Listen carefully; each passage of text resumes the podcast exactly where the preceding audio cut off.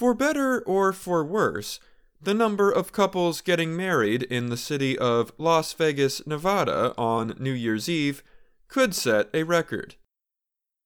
That is because the date twelve thirty-one twenty-three is known in the Las Vegas wedding industry as a specialty date. The Las Vegas Review-Journal reported that the repeating number pattern of one two three, one two three is very popular.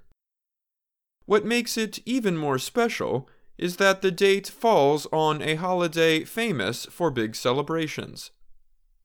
It's a double whammy, said Melody Willis Williams, president of Vegas Weddings, which owns several wedding venues. Anytime you get these specialty dates, they're always hugely popular, but tie that in with New Year's Eve, and it's a showstopper.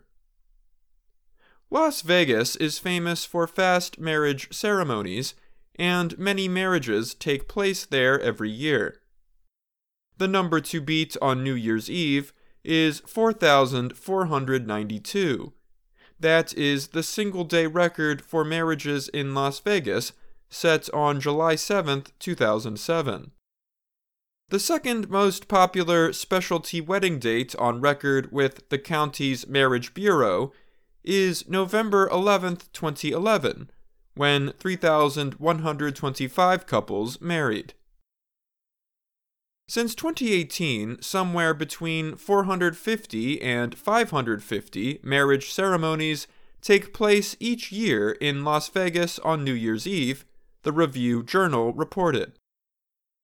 This year, the company Vegas Weddings is fully booked for midnight at all its venues, including a church in downtown Las Vegas. Willis Williams said her company expects to marry more than one hundred twenty couples on New Year's Eve. Five of those couples will marry as the clock is counting down to midnight. Clark County Clerk Lynn Marie Goya said couples married on a specialty date in Las Vegas have described them as magic dates that are easy to remember. I think the celebration that has a group dynamic is really appealing, Goya said.